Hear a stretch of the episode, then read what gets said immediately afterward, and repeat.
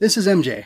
I love Tokusatsu, and I'm here to talk about Kamen Rider Shinobi, Episode 1. I guess it's Rider Time Shinobi. Anyway, first of all, I want to give a huge shout-out to Earthly Subs, because I think the Raws for all 3 episodes of Shinobi have been out for, like, a month or something. And, like, I know Toku Gifts, or... is it Toku Gifts? I guess it's Toku Gifts, not Kamen Rider Gifts, has been making gifts and stuff like that, and I've seen that on Twitter, and I know people have been talking about it, but I haven't been able to until now, so here, I'm going to go ahead and do it. So first of all, the premise of Shinobi is really fun to me.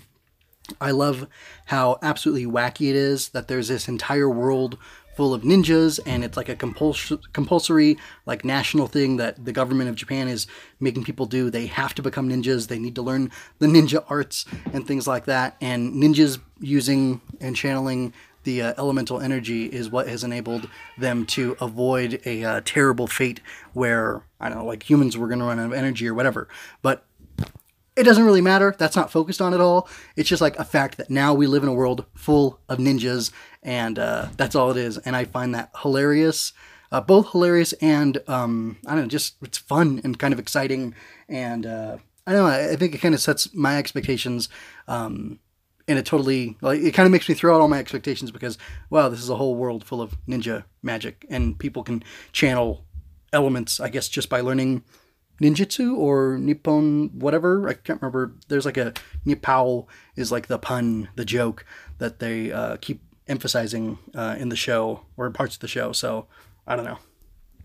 Not only is the show kind of wacky and silly, but there's also a lot of good humor in it. And I think the humor is mostly derived from the characters and less from, I don't know, silly situations that they're put into, which I think is a lot of good. Like, for instance, one of the biggest things to me that was really funny was that Rentaro is this, he's Kamen Rider Shinobi. He's a legendary ninja, or at least they refer to him as that. And he seems pretty competent when he does Henshin and fight. But in order to help him hide the fact that he is Shinobi, he acts like he isn't very good at the ninja arts, and it just, you know, happens that he, along with everybody else in the society, is forced to learn ninja arts, but he's just really bad. So there's this really great gag where in the beginning he and Iroha are doing a test fight, basically, because they're both going to be in this tournament, and he seems really cocky, and they both feel very competent in their sword fighting, but he's acting really cocky, and he's talking about himself in the third person and all this stuff, and then he says, like, and now I'm going to unleash this amazing fire attack on you, and he does it, and then he's shocked when it turns out that it's just a tiny little flame, and then I can't remember what she does to him, but she lays him out, and that's all a ruse to make sure that nobody ever suspects that he is Shinobi. And I'm sure there are other people who are very middling or mediocre in their ninja arts, so he blends right in with them, and it's not obvious because it's not like he's the only one in the world who's no good at the ninja arts. I also thought the fact that Rentaro is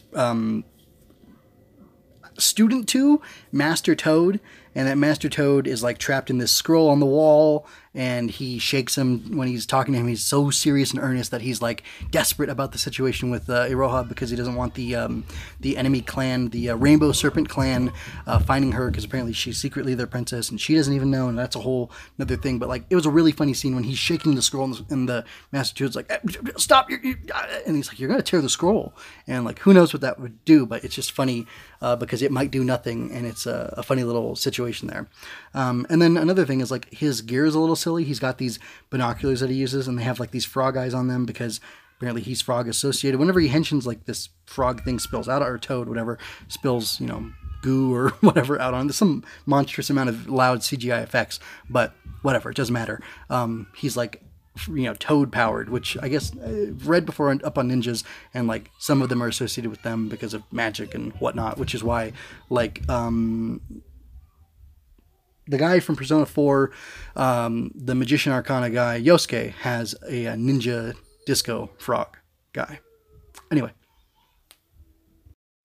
Iroha believes that she is Rentaro's little sister. I don't know if she thinks he's an adopted little sister or like a found family little sister, or she's literally his little sister. But there's a lot of familiarity between them, and even Itchy, who's their friend, who I won't be focusing too much on in this review, they have a long relationship with him, and it feels like they have a long relationship with him. The way the characters play off of each other, the way the actors probably play off of each other, and they were directed to and everything, it all feels really good, and it makes me feel like this is like, I don't know, the 13th episode of a show, or like the middle of the season, or something like that. But there's a lot of, well, I use the phrase charm and familiarity, and that's all part of it. And another part of it is that Rentaro comes off really good to me. From the pictures I saw of him, from scans and preview images or whatever from Zi-O, he looked, I didn't like the look of him, but seeing him in this episode, he comes off really well.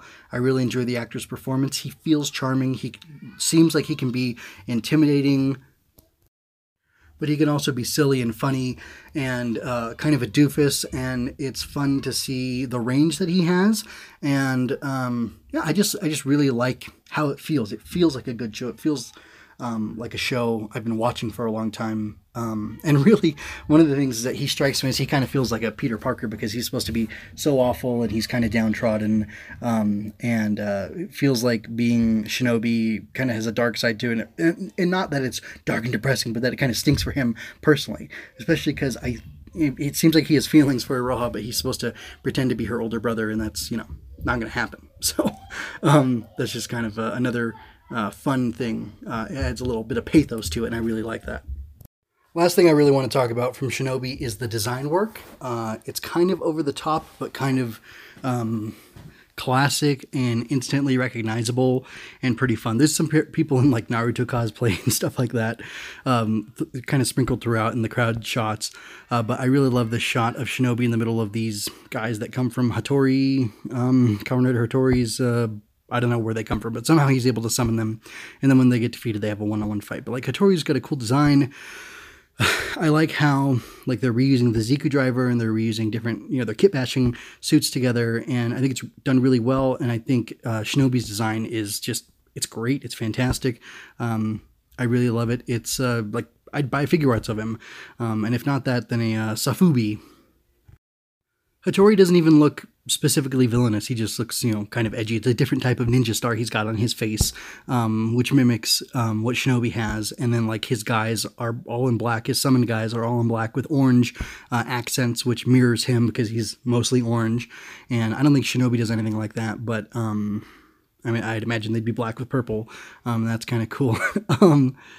That's really all I have to say about Shinobi. I really liked it. It was great. So good. I'll talk more about it next time. But for now, I have questions. What are your thoughts on Shinobi? Is it better than Zi-O?